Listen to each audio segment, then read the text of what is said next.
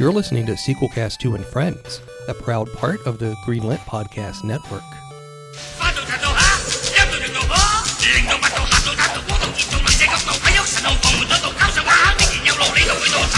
After the credits roll, there's always more to tell. Especially when the video sales are doing really well. From shock treatment to Jason X to Police Academy 6. This is Sequel Cast. And they are unsurpassed at following a franchise until the bitter end.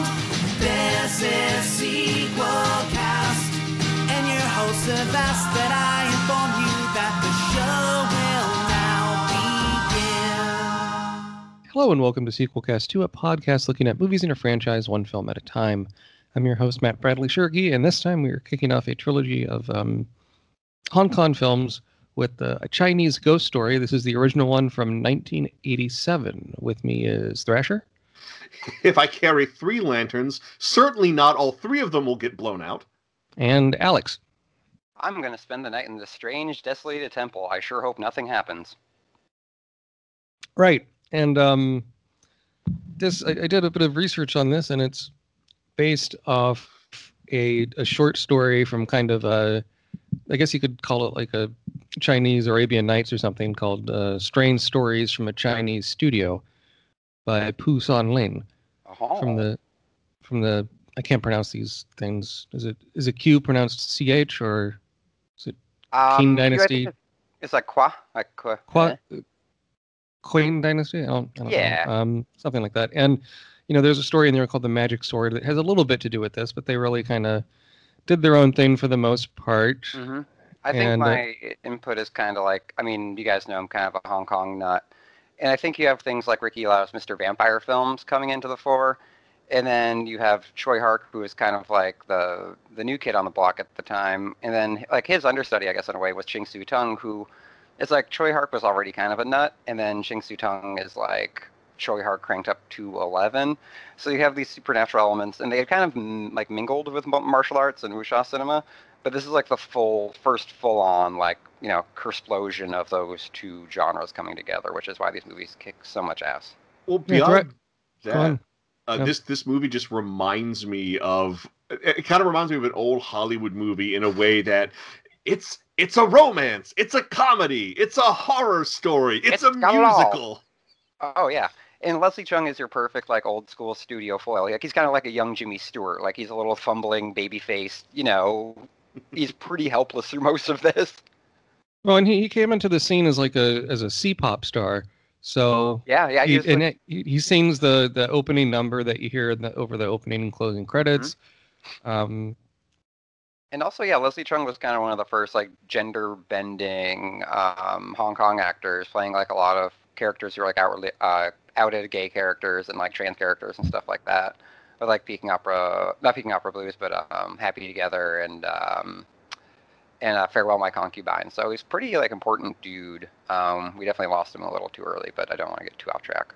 so so Thrasher, when did you first see this? It sounds like this was a series. You you picked the series this time around, and it's it's one that you've um, you're a big fan of. So Yeah, the the first the first time I saw it would have been in 2001, but I knew of its reputation like going back a few years before. Uh, you know, back on a lot of early uh, cult movie fan websites, especially StompTokyo.com. A Chinese ghost story was always getting referenced in reviews for other films, and it's something that I that I that I always wanted to track down. And then when I was living in the dorms at the Savannah College of uh, Art and Design, good old Oglethorpe House, go O House um, there was like a little sort of mini convention in the ballroom of that Hmm. dorm and there was a bootleg dealer and this was among the several bootlegs that i bought uh, and i finally got a chance to see it and it, it was everything i wanted it to be and more Oh yeah. so how how awful were the subtitles in the bootleg? Were they not that bad?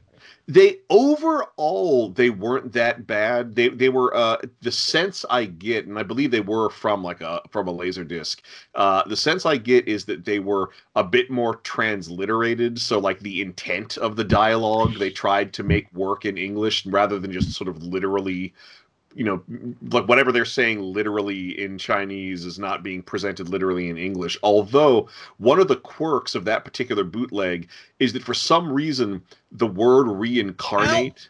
Ah. Go you on. okay? Yeah, my cat's attacking me. Oh, sorry. The the word reincarnate was never properly conjugated. So whenever any character talked about reincarnation in any form, the subtitle was always reincarnation. It's like, oh, you must re- you must bury my roots, or I can't. You must bury uh my ashes, or else I can't reincarnation. I mean, that, Yeah. that adds to the charm a bit. Oh, uh, It's Alex? a lot of verb stuff. Like I'll be forwarding this to you instead of like I'll bring Mm. you to the temple or something like that. Um, there is a little bit of charm in that. Like in the version I have, like he'll say things like "Don't move or I'll kill you." He's basically saying like "Sit still, be safe." You know what I mean?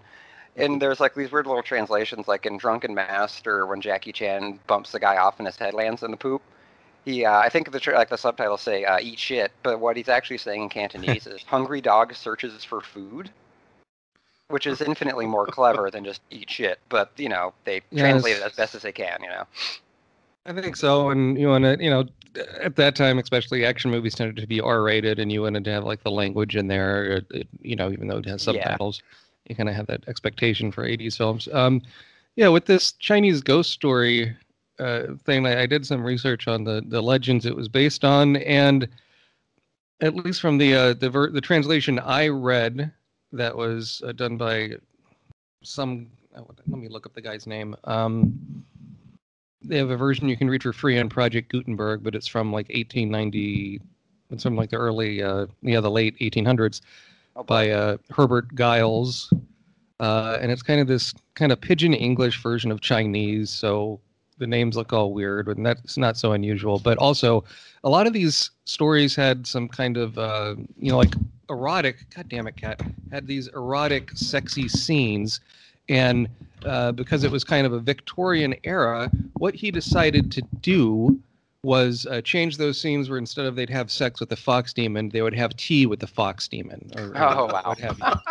So, um, size. uh, yeah, right. And then apparently, but when these were published, uh, some of these were serialized in newspapers in China. They were also censored in those versions as well. And, and speaking of censorship, this was a Hong Kong movie that was a hot ticket item on the mainland, and like uh, through bootlegs, this got a real cult following. And, and watching this, I mainly this is my first time watching it. This came out in '87. I thought of a lot of The Evil Dead in some ways. Oh yeah, I In- thought in of that- Evil Dead and John Carpenter's The Thing. Uh, well, especially especially- have that Evil Dead kind of camera move where you put a camera on a plank of Uh, wood and start running towards something, like the spirit's Right. going to go inside someone. Um, That, well, that has a lot to do with this film's reputation. I mean, for for decades, this movie was quite literally referred to in America as the Evil Dead of Hong Kong.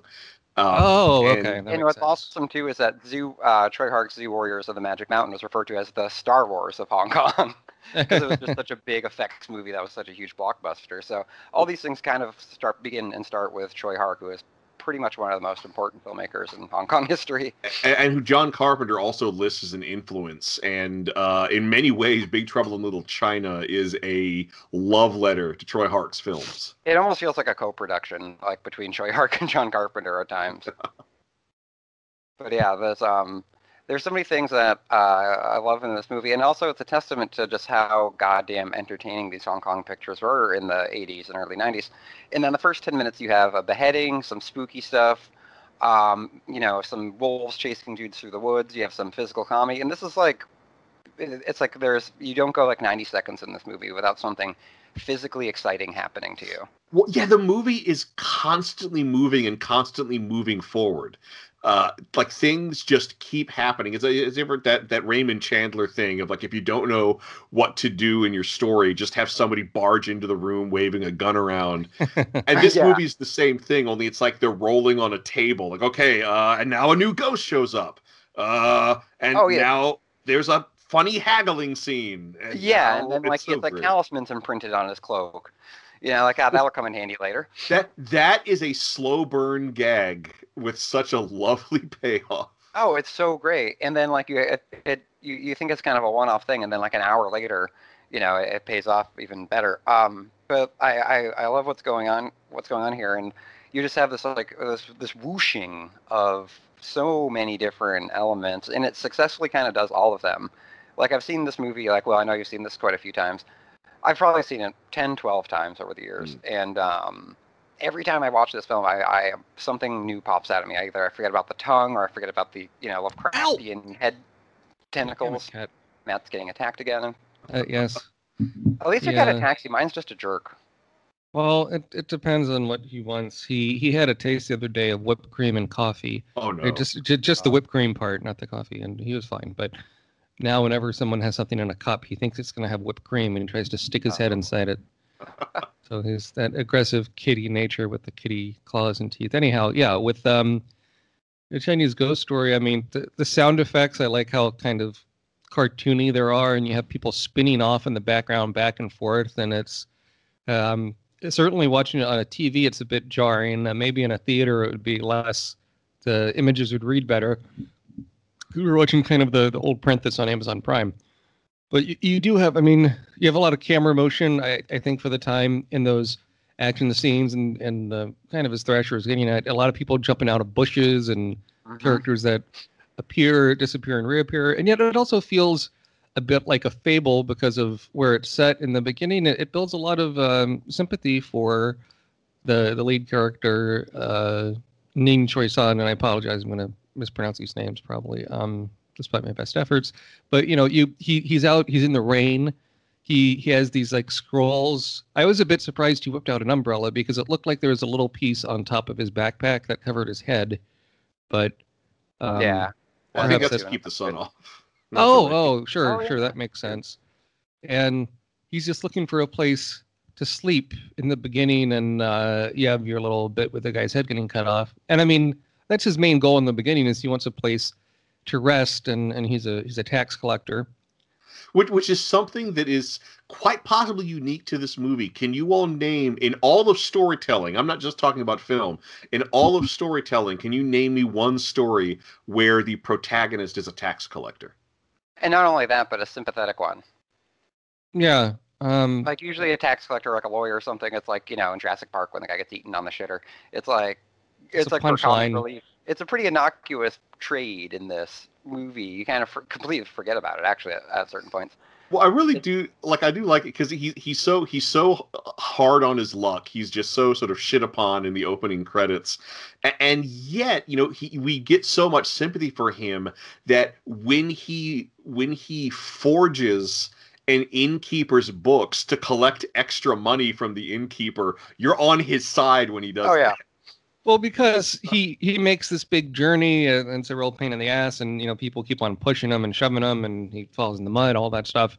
And and when he gets there to collect his first money, uh, because it's been pouring down rain and he wasn't able to keep things dry enough, the the accounting records are all just smears of ink. So a, a- as the shopkeepers rightly say, well, you don't have any proof that we owe you money. I'm not going to give you anything. yeah, exactly. And what I love too is that we have our hero, our, our, our lead dude, Leslie Cheung, and like I said, he's kind of he's a little helpless. He's a little clueless, baby face. And then when he when once things get going, we run into Wu Ma's character, who's literally credited as swordsman Ying Shek Hai.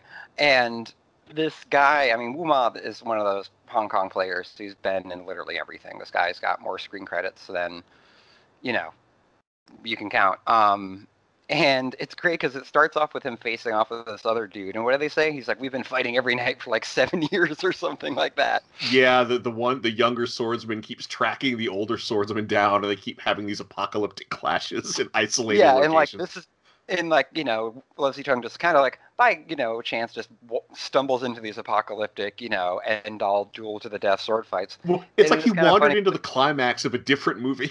Exactly, yeah, and it's kind of like Ching Siu Tung, like almost like satirizing the wuxia traditions, and that like you're gonna get some of that, but in a ghost story. And it's like you know the main thing for Leslie Cheung is like Wu Ma's, like I said, it's a climax for another film, and like for Wu Ma's character, you can feel like this is like his like B story. You know what I mean? He's like you know when he faces off with this next challenger, he's gonna be you know rattling off anecdotes about this like giant tongue monster he fought, and that was kind of like an afterthought, you know.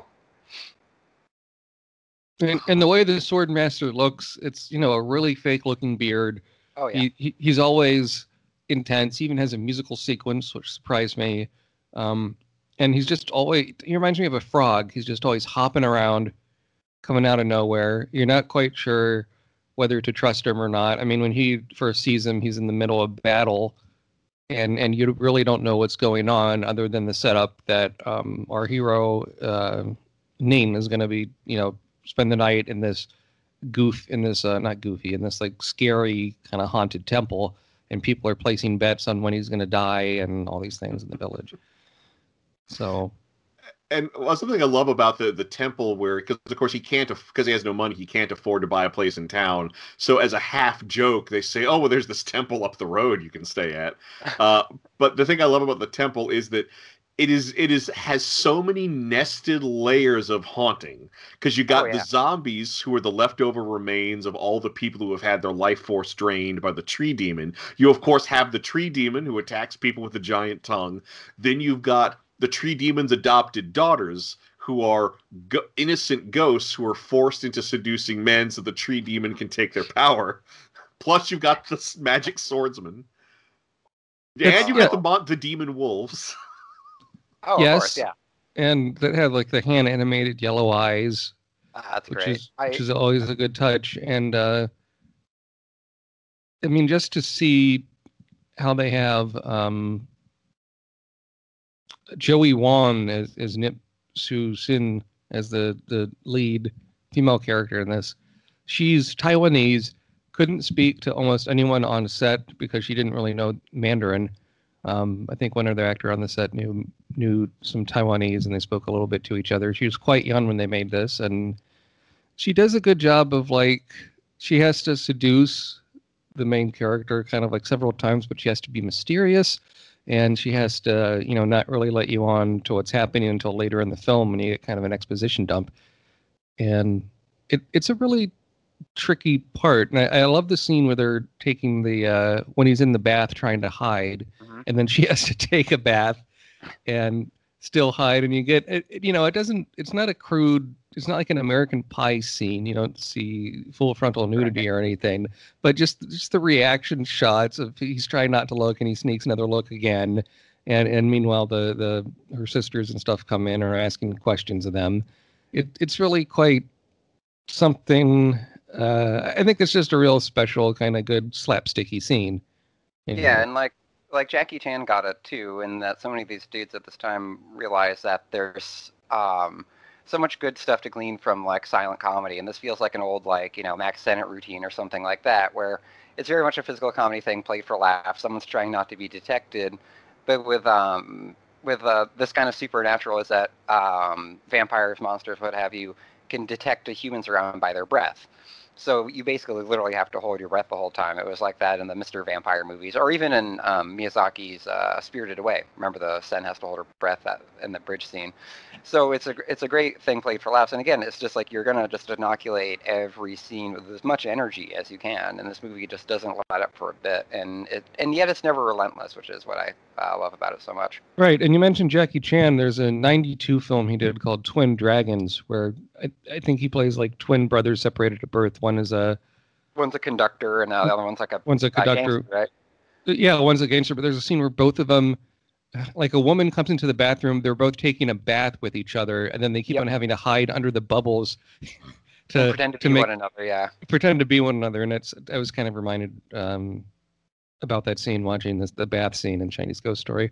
Well, So Thrasher- this, this yeah, bath scene, I do Yep. I do have to point out this bath scene was recreated almost shot for shot in the episode of Xena Warrior Princess the Debt. Do you all remember this? No, Yeah, there's No, a, there's a two part episode of Xena Warrior Princess where she goes to China, and that they, they reproduce this scene. There's like she hides in a bath to escape a potential assassin, and they even do because that's the best part of the scene is when you know the the tax collector is gonna he's running out of breath, and so uh, Susine just leans into the tub like she's washing her face, but is passing her breath to him. They do that exact same episode of Xena.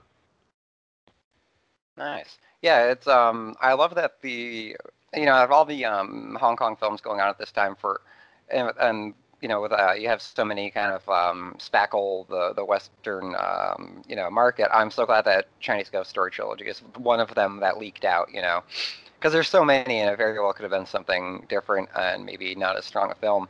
But Chinese Ghost Story is definitely the one to go with. Um, and if you're familiar with more of uh, Ching Siu-tung's work, like the the Swordsman films or um, even the later movie uh, An Empress and Her Warriors, his first film, A Duel to the Death, is completely batshit crazy, and you can see that influence in a Chinese ghost story with just how unrelentingly crazy it is. It's uh, such an energetic film. Right. Um, watching this, I, I think you you see. I mean, the tone changes so much. I was kind of baffled. I, I kind of wondered, did audiences feel this way when they watched the original Ghostbusters in theaters? Right, and it's like you, you almost feel like like you got the entire trilogy in one film. Like this Yeah, is like there's a lot going on. Movies, yeah. And also, like, I wanted to ask you guys, um, there's a lot of like Taoist magic, and what I think is so fascinating is when Swordsman does stuff like he'll mark like you know three dudes with a sword or whatever, then he'll scrawl a um, you know yin yang in his hand, and then through palm power, he can almost like it's like could you imagine like Van Helsing like shooting a crucifix from his palm and making like vampires explode? Like this is kind of like that level of like Taoist magic, which is so fucking cool. Well, And I, so I can imagine it. I don't think they'd make it. Right, exactly. Yeah, Then it's like, and it happens so quick. They don't explain a goddamn thing. You basically just piece it together in that if you scrawl some kind of holy imagery and throw a talisman and whip a sword through it, you can make demons explode. Well, he he he keeps popping out. It's it's really it's really strange because like he keeps popping out like new powers, but it doesn't seem like the screenwriter cheating. It seems to work because he's such this he's such a weird old man. You just kind of expect him to have powers. and you see these things. The like I there's like a little lineage of them where I'm kind of dorkily reluctant to admit that I've kind of like kind of studied it a little bit with like um the Lam Ching Ying movies. Have you seen the Mr. Vampire movies? Yes, yes, I have. Oh, they're so much fun, and like there's a lot of that kind of where you hang like a talisman on a vampire and they'll stop hopping, or if you you know scrawl something in a piece of you know a jug and throw it at a mirror, it'll trap their souls or whatever. So you have all this like wacky stuff. So you kind of start tracking it, and you realize that like so, yeah, if you are endowed with some kind of, of power, then you can you know scrawl something on your palm in your own blood, I guess, and that'll uh, give you the ability to you know shoot shit at people. And this goes back to like silent wuxia films of like the burning of the Red Lotus Temple, where like palm power is very much a thing. Like in King Boxer, you know, you see his hands light up and shit like that, or even like Hadouken in, in, Street Fighter. Well, there's, well, I mean, there, there's there's a lot of like Taoism. Like we talked about the the uh, the swordsman's surprise musical number, but most of his Mhm. musical number is him sort of quoting and paraphrasing different uh, phrases from Taoist scripture. Yeah, and I think that's one part where my bootleg kind of cut out because the translations are pretty much incoherent. Well, he's well, he's saying so much so fast. I'm not surprised that it does that, that the subtitles might not be able to keep up. But I mean, that's that's even like the opening. You know, the the spoken Tao is not the true Tao. It's like the first line of the song, and that's also one of the big principles that that I, I've seen show up in Taoist texts. yeah, it's uh, it's it's so it's so much fun, and they throw it's so quick too. I love it. Like it's blinking you'll miss it. You'll see like you know seven different cuts within a few seconds, and then next thing you know, you got people exploding and swords are flying around. Oh, so do one a- Well, they do a wonderful effect when the, the um when they're fighting.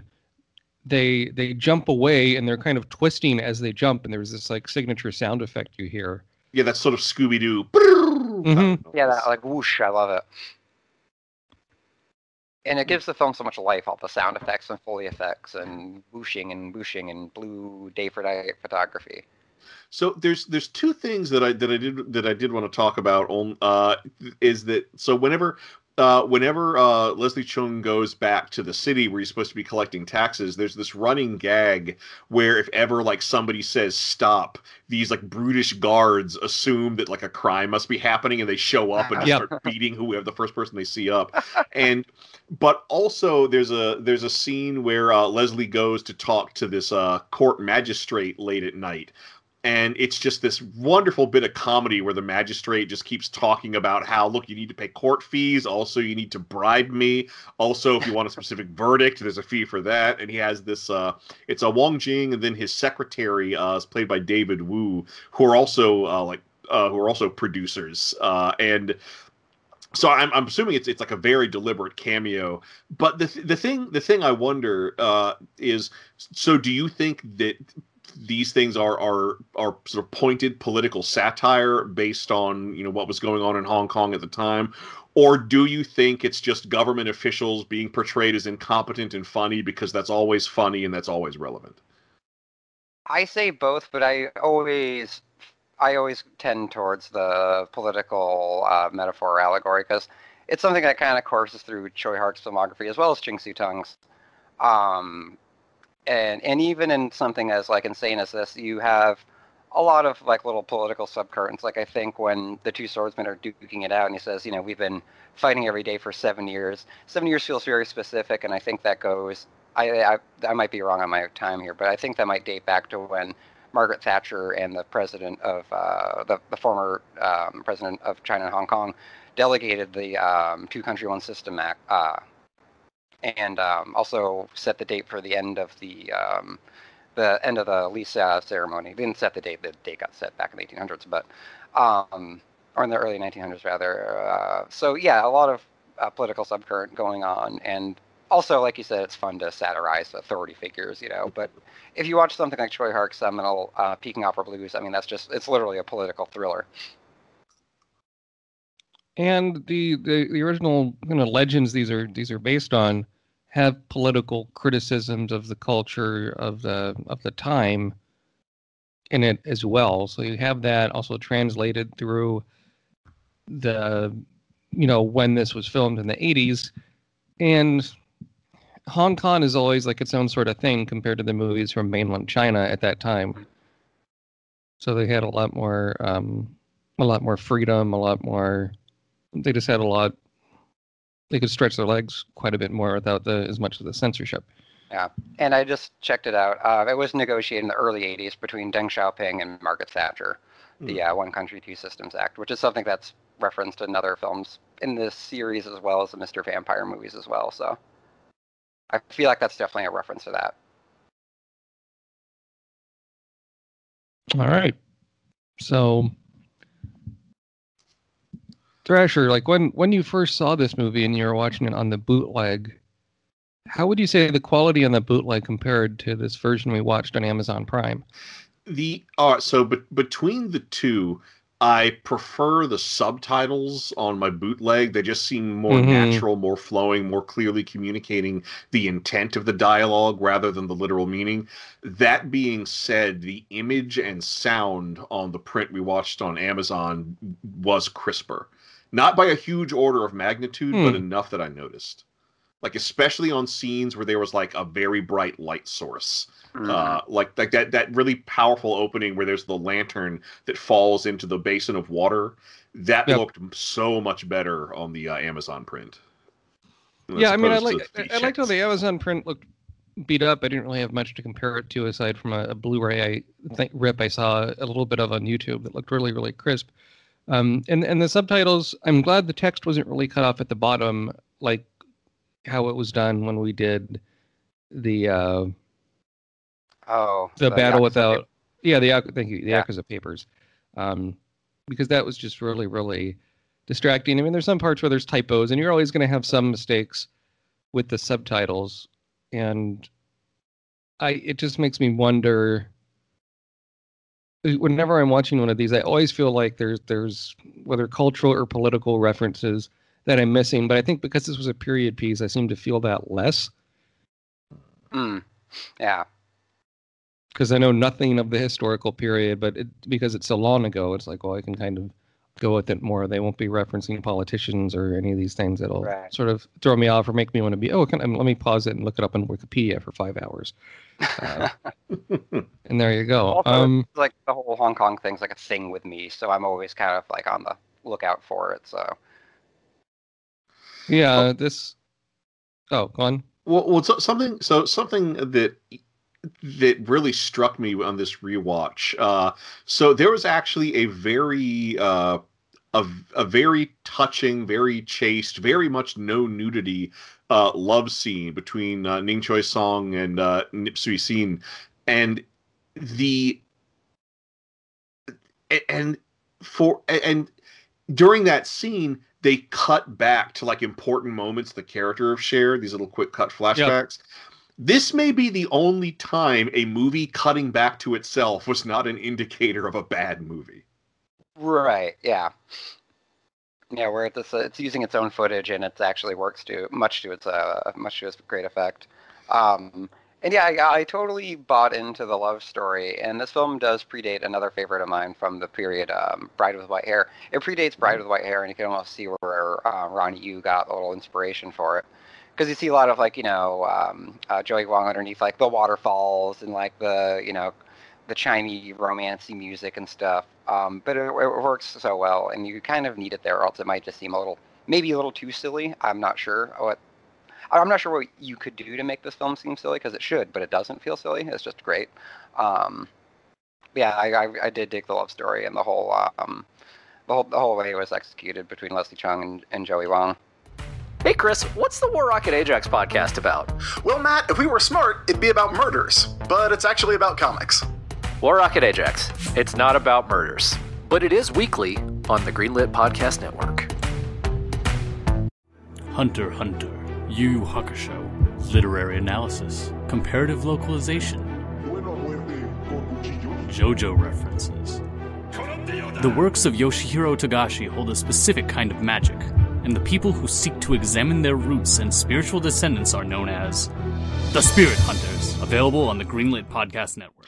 Oh, that's the that's the other thing though I, I, I like about about the love story it doesn't end tragically, but it doesn't end with them being together because the whole the whole deal is that uh, Siu Sin, uh, because the roots of the evil tree got around her urn, that's why she can't reincarnate and why she has to serve the demon tree.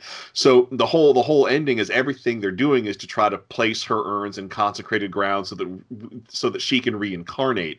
So it's it's a love story where the conc- where the happy conclusion is the lovers parting forever.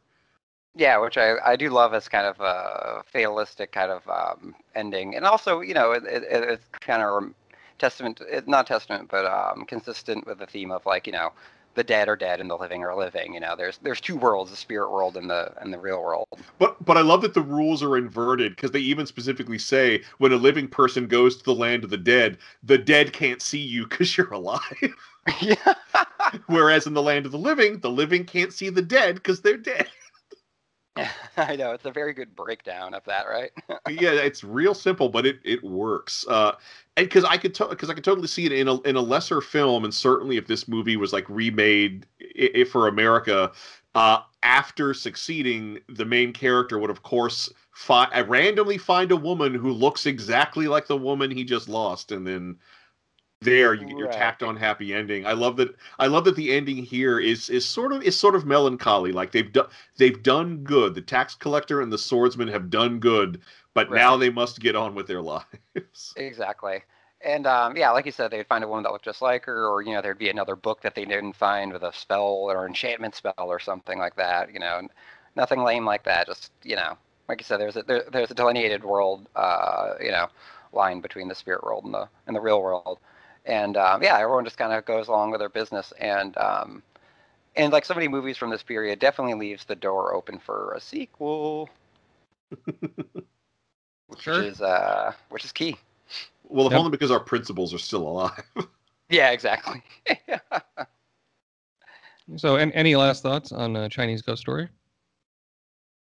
Oh, um, so many, but I will. You know what I will say is that even though there's culturally maybe some stuff that's not as familiar to us as you know some as it would be to um, you know our friends in the east. I have her i feel like with all the crazy shit going on with all the taoist magic that i don't completely comprehend and the martial arts and the historical notes and the oh, maybe political metaphors this movie still makes more sense to me than like say another like supernatural saga from the states like say like the twilight films or van helsing or something like that. Like this crackerjack bonkers off the wall fucking movie you know, like it just seems so much more easy to me than than something like uh, like a Twilight film or something like that. Um, do you guys have any thoughts on that? Did, did you have a hard time like with the overall like movie?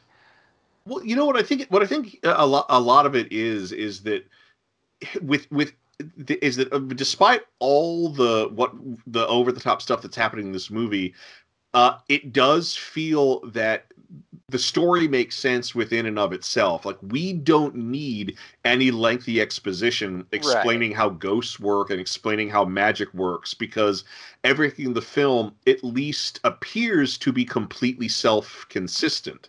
And so mm-hmm. it doesn't overly hold your hand. You can just kind of come along for the ride. And I think and I think that is that is the difference. This movie trusts its audience to sort of pick up how the supernatural stuff works as opposed to a lot of a lot of uh let's say American supernatural films where at some point there is just a whole lot of exposition explaining how the supernatural stuff works and even then the movie itself may not be consistent with the rules that it sets out. Right.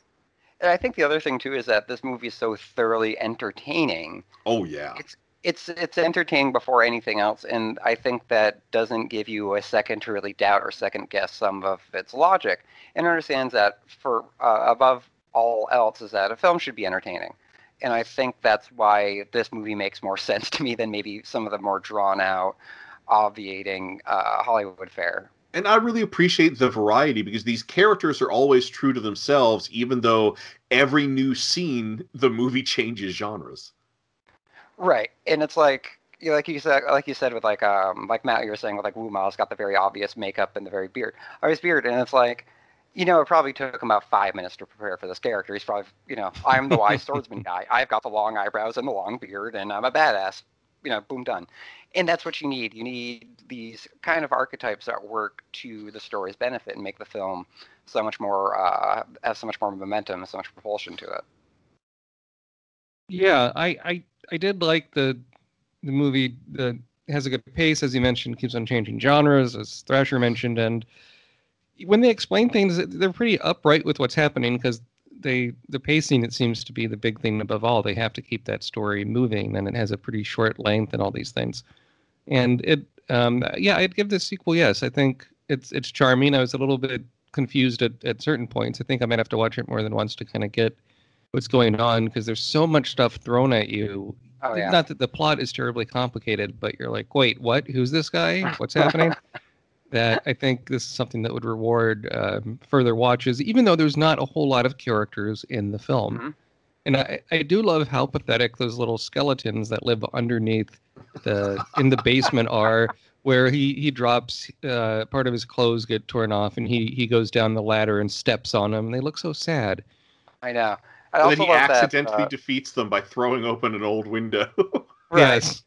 I love that Wu Ma's adversary is shrunken into like a little like you know reanimated corpse. And like, yeah, I think he picks him up and says something like, "Ah, you weren't that great to begin with," or something like that. Like he kind of throws some shade at him. I respect like you enough that I won't let the I won't let your body be exposed to the elements. Right. Exactly. Yeah. It's it's hilarious. I love that that that that character is not completely disposable. So would would you uh, Thrasher? Would you give this a sequel? Yes or sequel? No? Absolutely. This this this movie like this this movie deserves its reputation. Uh, it was thoroughly entertaining. I absolutely want to see more things by this creative team with these themes, and possibly even with these characters. This is an absolute you know sequel. Yes, it it's it's earned its ranking on the list of 100 best uh, Chinese motion pictures. And Alex. Oh, total. If it wasn't already obvious, definite uh, huge sequel. Yes. Um, this is uh, an endlessly fun film. I've I've shown it to so many people over the years, and regardless of what your uh, preferences movie wise, I haven't I haven't felt anyone I haven't seen anyone feel disappointed or let down or confused by it. They're always um, compelled just because it's such a unique um, and uh, in so many ways fearless movie. And if you dig this and you want more Ching Siu Tung, I would recommend his debut feature, uh, Duel to the Death, which is where a, a, Chinese warrior and a Japanese warrior get together for this huge, you know, freaking super duper, uh, you know, duel to the death. Um, you get to see a severed head get kicked off somebody's body onto a branch where he says an anecdote and then it explodes, and that makes Mm. perfect sense to the plot. Um, also, he did like kind of an Indiana Jones riff called The Raid, not the Thai film of recent Mhm. years, but uh, uh, a really fun kind of adventure flick. And um, the Swordsman trilogy, uh, Swordsman, which was kind of a director medley of uh, Ching Siu Tung, Tsui Hark, Ann Hui, um, like three other dudes. Uh, Swordsman 2 uh, with Jet Li, and then Swordsman 3, The East is Red. Um, those were really fun. So, yeah, definite sequel, yes. Very good. So let's do uh, pitch a sequel, which will be kind of tricky for all this. But I think what I, what I would do is we had mentioned, oh, excuse me, um, we had mentioned that the lead character was a tax collector, and I, I think I would do a prequel about him being mentored and how he became a tax collector. Hmm. And you would include kind of hints of these like supernatural things that would happen to to get him to where he's at in this movie. W- Would he like remain unaware of the supernatural stuff happening to him the whole Yeah, time? Yeah, no, he would be extremely clueless, and, and the supernatural things maybe would be more and more obvious, and he would just think like, "Oh, that that's just good luck," or or maybe I should listen to this person, and it would some to have some drama in there because it's just about tax collecting. there- There'd have to be something about like passing the family line of, of being a tax collector, and maybe some kind of Wall Street Oliver Stone style shenanigans of betrayal and and I would call it uh, a Chinese tax collector, but then parentheses maybe a ghost story. The question mark. Like uh, like the Doctor Strange love title. Yes. So so that's mine. Uh, Thrasher. Uh, so uh, my sequel, I want to play around with reincarnation. So this is going to take place like many decades later, and in and it's going to be so the tax collector uh, is nearing death because he's just you know he's an old man now. He's retired. He's he's made his fortune. He's actually a well respected and effective uh, member of uh, the empire's bureaucracy. Um, and so he's he's dying. He's near death, but because he's so offended uh, the King of the Iron Mountain, the, that sort of Duke of Hell in this movie, uh, that he that the Duke of Hell has now marshaled his strength again and wants revenge on the tax collector. So as the tax collector approach death uh, approaches death.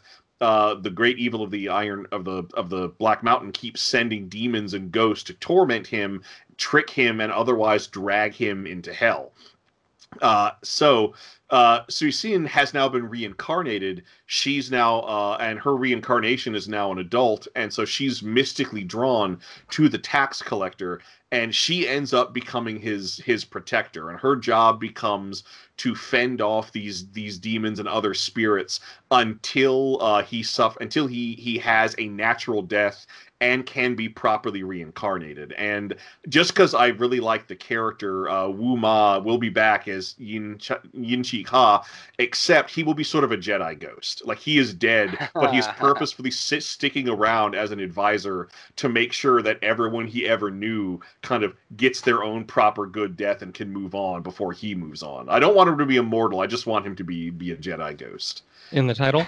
Oh, I'll just I'll just call it uh, uh, Chinese uh, Chinese Ghost Story Two, uh, a, a reincarnated savior. And Alex. Nice. Uh, so mine's gonna take. I'm gonna go the prequel route as well, where um, you have a great giant council meeting of these two, you know, kind of imperial politicians of the time, and um, what they're going to be deciding is, uh, you know, these big, uh, you know, territory negotiations and, and tax negotiations and trade route negotiations, almost a la like a Star Wars prequel.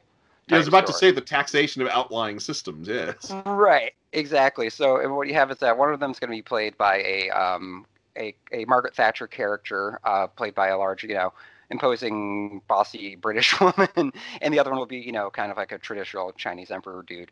And they're going to be hashing it out. And then what you're going to have is that their underlings are going to be uh, Wu Ma and Lam Wai, the two swordsmen we saw fighting earlier. So once this disagreement goes down, these two former allies become bitter rivals and then their factions war within each other and everyone gets slaughtered and it turns out that this whole place where this was going down was the Lan Ruo Temple, where we find ourselves at the Chinese ghost story, and that this all took place like seven, ten years prior to the story that we're seeing now.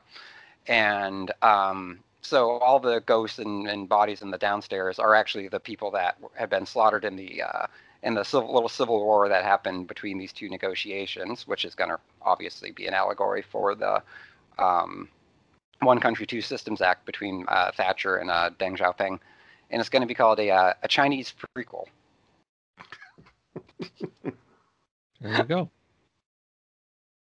All very neat ideas. Let's uh, move on to what you're watching.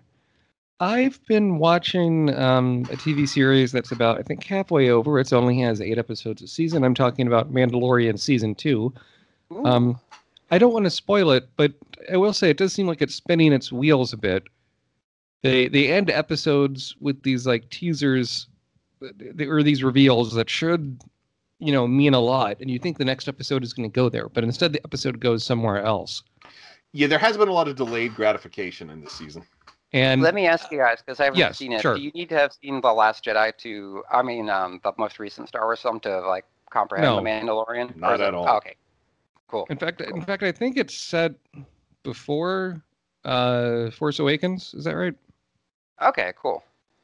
Yeah, it's it, it's it's it's my understanding that it takes place six or so years after Return to the Jedi. Oh, okay, very cool. But I, I, along those lines, I will say that in um, had a little bit of this in season one, more in season two. They make references to things from the animated Clone Wars series. Okay. That if you haven't seen that, I don't know if you'd be confused, but it's stuff. I don't know. It's kind of like those teasers at the end of those Marvel movies, where characters say something and maybe a small amount of the audience is like, "Oh, that means something." Right, like I get it. They get my I get thing. it. Right. Right. Okay, so I, it wouldn't be a deal breaker. It would just be kind of a No, and I, I I like in general how simple this how light on lore the storytelling is, and it is at its core a western. Um, It's also Lone Wolf and Cub. Yeah, I very gonna say, much, It looks yeah. like Lone Wolf and Cub, right? Which is Yep, pretty and- awesome. and and Baby Yoda, or the child as they call him, is uh, an important character. Even though he doesn't speak, he just kind of makes baby noises, and sometimes he'll do um, things like put eggs in his mouth. Ooh. Like So- you do. Yes, and um, there. I mean, there, there's a wonderful character in season two called Frog Lady. That that Nice. when she speaks, the subtitles just say "Frog Lady speaks in frog language," and you never get a good deal of what she's saying. Um, I don't know. I mean, I guess that's all I want to say about Mandalorian. Do you have any thoughts about it so far, Thrasher? Well, just uh, that overall, overall, I'm I I have still been enjoying it. This most recent episode, directed by Carl Weathers. I did not know he was a director, Oh, but I like what he does. Uh, also, it's it's interesting. So two two things I want to point out is that one, I don't know if you've seen the, the it inspired a meme, Admiral Jeff Blue Jeans. Have you heard about this? No. no. So in the most so there's a there's a shootout scene in this most recent episode of The Mandalorian uh where the the short of it is half of a stagehand can be seen standing behind an open door in the background. Just just a complete a complete flub, but somebody spotted it. Uh, and so because you can now see this person in the back, see the person's like one pant leg and half of a shirt in the background of a shot, and he's wearing just normal production assistant stuff. You know, there's there's been this there, there's been this kind of half ironic call to canonize who they're calling Admiral Eh. Jeffrey Blue Jeans as a person who exists in Star Wars. He's just an Oh, yeah. imperial officer who wears jeans. He likes to be relaxed and casual. But the other thing is they do without drawing too much attention to it they they do often make reference to old old pieces of of the Star Wars expanded universe and this most recent episode I was rather delighted it appears to end with a reference to dark forces Oh yeah, with the the troopers. yeah yeah it- Armor. yeah it appears that the dark troopers from dark forces may be introduced into the series Yeah. Um, it also was a, little strange in the most recent episode. You have stormtroopers and Imperials and so forth, which isn't always, mostly is not the case, in fact, in this show. And uh, it's a lot of American accents. They're not all British. Hmm. What I think is interesting is that you know, with anything Star Wars related, you're gonna like, you know, like it's always gonna be like, you know, two one one third are gonna be in love with it, another third are gonna be completely Yeah. outraged, and the, the other thirty percent is gonna be kind of like, ah, you know, I kind of like it. The Mandalorian seems pretty uniformly liked. Which makes me kind of like less intrigued, like when like Last Jedi Hmm. came out. You know, we had like the wrath of one half and like the adoration of the other. Um, and the same thing with you know Solo, and then you have something like um, uh, the Rise of Skywalker, which seems pretty uniformly panned by a lot of fans. Um, so I'm I'm kind of curious how what kind of tone it's going to strike because it seems like it's pretty uniformly liked. Um, it's not as Yeah. divisive as Star Wars films. I, I think, I mean, the Mandalorian stuff I easily like better than uh, any of the sequel trilogy or the other two movies. I mean, Rogue One I liked quite a good bit, so perhaps not as good as Yeah, that. Rogue but One rocks. Yeah. but this one I, yeah, I mean, they just keep on more or less consistently nail it. E- even you know the first half of the season two, it's been very action focused, very light on the story. It's literally almost kind of feels very video gamey in a way. Oh, I've got to get here, but first I got to find the thing to give to the guy. I have to Yeah, go to the fishing planet level, To- and now to- got to to go to fix the the- desert level. I know we didn't fix my ship enough, so I got to go somewhere else to get it fixed again. Uh, but yeah, yeah, it's, it's um, it- It's like a is Sierra game. It does. It does feel like a space quest or something. Yeah, but um, no, Mandalorian season two, I, I'm enjoying, but I hope it uh, dives a bit deeper for the second half of uh, the season. Hmm. Um, Alex, what have you been watching? Oh boy, what have I been watching? I've been watching a lot of cool stuff, but one cool uh, little relic, well, not relic, but older film I'd watched was um, the uh, Cagney vehicle, uh, Man of a Thousand Faces. Have you guys seen Oh, this? uh, it's a biopic. Uh, I I know Yeah, of it. I haven't seen it yet, but how is it? Chaney. Mhm. It's great. Um, I, I think it's a terrific film. It's like the granddaddy of, of biopics. It, it tells a story about a you know a- an imperfect but very brilliant person. Um, we get a little peek behind the curtain, and we get some little notes on the notable parts of his career. Um, and it was crazy because I'm thinking this is just like a, a classic I hadn't seen yet, and I was looking up the response to it, and it was very like lukewarm, tepid response. Or I think a lot of people were kind of like, "Oh, this is just another dumb biopic," and it's like, well, you know, there's a formula here, and they kind of did it right, and um, yeah, sure, it might seem familiar to us in a contextual basis because we've seen biopics before, but it just kind of shows that there is a formula, and when it's followed, it's really quite good. And um, I will also say that this is one of Cagney's one of his best performances. I mean, which is saying a lot because Cagney is, you know, he's like the auteur actor. Like, you know, he kind of supersedes the director of whatever movie he's in, whether it's you know Michael Curtiz or Raoul Walsh. You know, whether you're doing Yankee Doodle Dandy or White Heat or The Public Enemy. Um, and he's doing a really subtle, nuanced, but energetic performance here as Lon Chaney. Um, really, really great movie. And if you can get the Arrow Blu-ray, I would definitely recommend it because it looks beautiful. Um, yeah, check it out. The Man of a Thousand Faces. I mean, if you're a horror film fan at all, you're gonna love it because it's you know about Lon Chaney, the original um, you know horror icon. And it's So, kind so of how much of it is is them recreating famous scenes from the movies he was in? Um, there's a chunk. I would say like percentage-wise, it's it doesn't dominate the film. Okay, um, good. It is very much. And what's cool is that you do get a lot of uh, like movie production stuff, like extras getting called for movies and stuff, like you know, kind of gate crashing the studios to get parts. Um, yeah, like just the way kind of Chaney would hustle his way into certain films and stuff like that. And there's a cool gag where he um, sketches the characters he creates in like a his portfolio. So you know it'll kind of be like like the scary dude, the Englishman, you know, the old lady, and it'll like kind of like sketch the makeup out and how he looks in it. So it's a it's a really cool film, and a lot of there's a lot of cool framing devices in it too, and a lot of old timey stage stuff like him doing mime performances on the on the stage before you know talking pictures, moving pictures were a thing. And also he was freaking what 47 when he died. Oh, is that it? Okay. Yeah, for, or maybe 57, nine- 1883 to 1930. Yeah, so yeah, not a not an old dude by any stretch of the imagination. And also, it gets into Lon Chaney Jr. too, how he kind of came into the came into the force. So a lot of cool stuff going on. I would definitely recommend Man of a Thousand Faces. All right, and uh, Thrasher. So I, I uh, dove back into the world of cult films. I watched 1983's Rock and Rule. I haven't heard. Ah, of that yes, a- innovated by the same team that did the Star Wars droids, right? Yes, which you can listen to us recap that series on In Trouble Again, a Star Wars Droids podcast, available on Sequelcast 2 and Friends.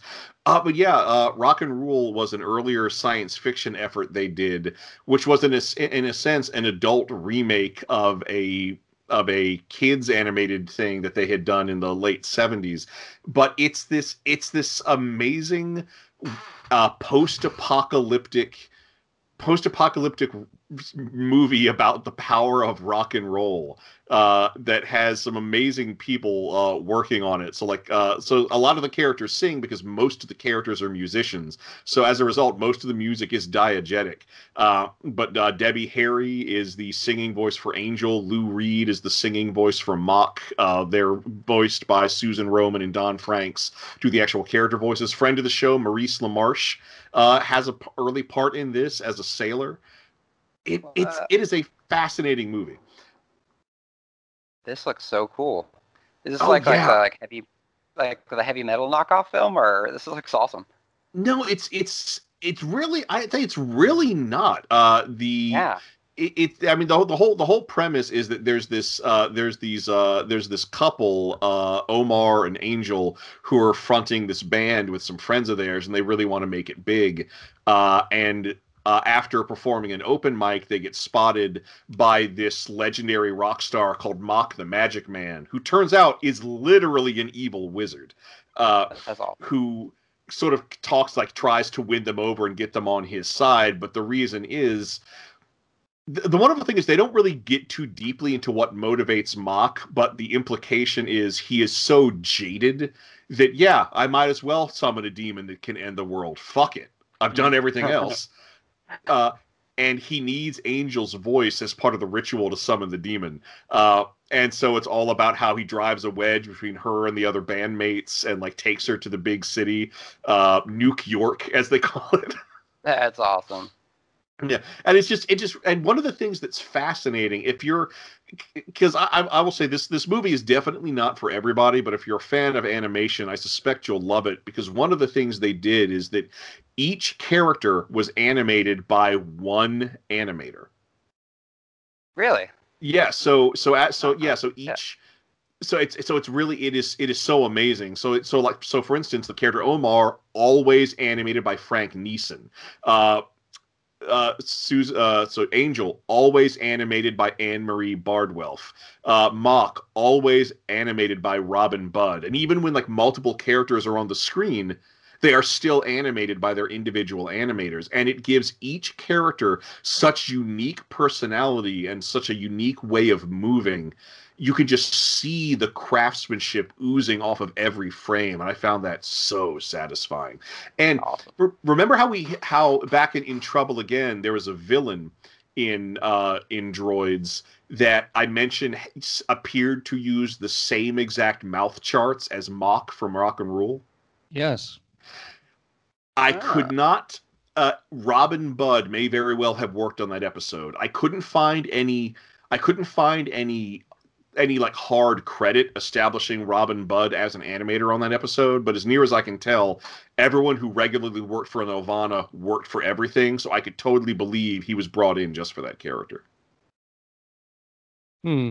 I mean, yeah. Looks it- like- what, what we're referring to, uh, Alex, is an episode of Star Wars Droids where a character's mouth is much better animated than the rest of the episode. And it has these like fangs and these sumptuous Yes. lips, but they're the same fangs and sumptuous lips, lip, lips that Mock has. That's hilarious. It looks like the main character on the the poster is holding like this like Tron esque hockey stick. Yeah, that is that Is is that supposed to be a guitar, and that's not Ah. really the guitar that he uses in the movie. That's a bit of an exaggeration, Right. but That is pretty cool though. yeah. But no, if you like if you like animation, I heartily recommend this film. Yeah, this looks awesome. Does it have a Blu-ray release? Uh, I don't know if it has a Blu-ray release. It did have a DVD release. Uh, and sad, regrettably, the music is really neat, but regrettably, it never had an official soundtrack release. Some of the Uh, music was released uh, as a B side on some of the contributors' albums because most of the music was also written by the people who did the singing. Uh, but uh, there was apparently a promotional tape that was sent to radio stations to promote the movie, but that tape was never reissued as a commercial release. I would love to get the full the full music because unfortunately, you rarely hear a full song in this movie. Everything is kind of cut down to be an Yeah. anima- to be part of the animated segments. So I guess in the, there's a lot of bootlegs uh, circulating on Laserdisc and um, not Laserdisc, but on VHS, and they would actually be. It says here, these copies were uh, erroneously listed the film as having been done by Ralph Bakshi. Oh yeah, that, that it is it is often erroneously credited to him, even in like researched articles. I have noticed. Hmm. Right, even though it uh, has nothing to do with Ralph Bakshi. Right. That's uh unfortunate. He gets I mean, he was the most well known kind of animator or, you know, director of that sort of movie, so I can see why it would be misattributed to him, but that it's still done is a bit unfortunate when you have things like Internet Movie Database, Wikipedia, I mean also, you know, Yeah. books. A lot of books on the subjects you can The credits the- of the movie. Oh, that too, yes. The- You might the see the, that was perfect. just look at the the poster, right?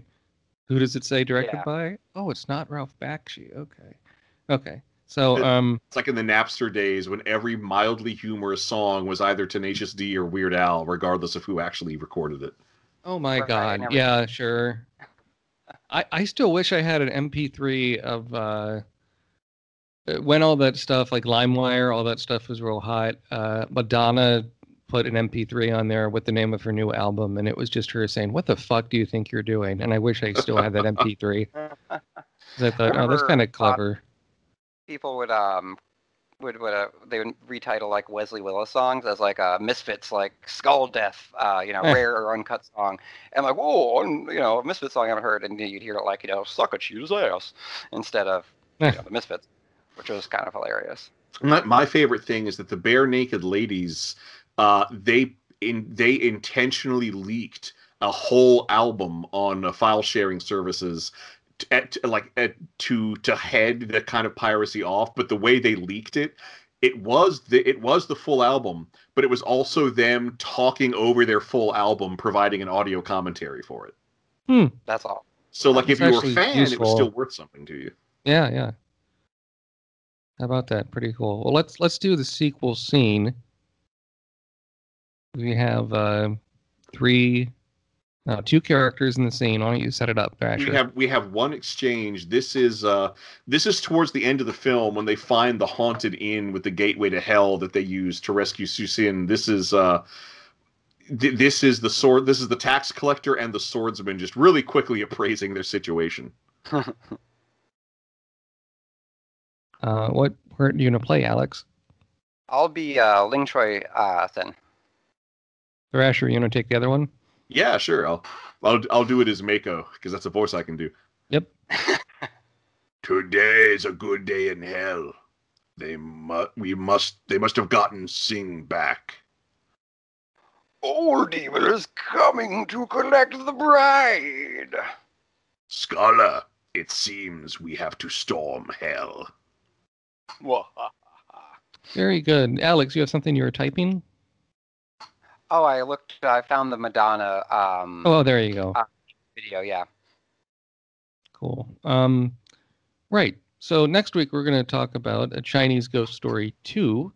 I'm curious what they do for a sequel, but as you said, characters lived at the end of the first one. Oh yeah. Um, and it ends on a nice wide shot with rainbow in the background and a reprise of the opening credits song. So there you go. Curious to see where they go with this, and I might even rewatch the first one just to brush up on it a bit more, to be a bit more familiar. It's very With the rewarding on a characters. rewatch.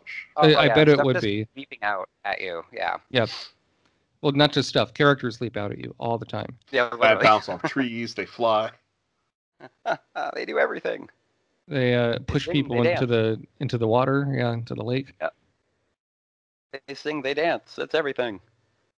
Yep, very good. Um, I guess you can follow, uh, you know, check out other episodes of the show at sequelcast2.com. uh, write a nice review for us over in the Apple Podcast app. All that stuff always helps. We're also available on Stitcher and Spotify, and you know any place you can find a podcast. We're pretty much there. Um, follow me on Twitter at matwbt. You Thrasher, can, follow, you can follow me on Twitter at Internet Mayor. Alex. You can follow me on Twitter at Crab Nebula 1914. Okay, so until next time, uh, for a Sequel Cast Two, this is Matt This is Thrasher. This is Alex. saying. I will punish you as you've never been punished before. We have been dueling every night for seven years. Please, love is the most powerful weapon. Do not fight. I need uh I need to collect your taxes, sir. You owe uh 35 um Chinese dollars. Oh, the currency exchange from Hong Kong to mainland. I just can't figure out these figures. Oh, Oh, well, please please try to pay next year, sir. Please please It's- try.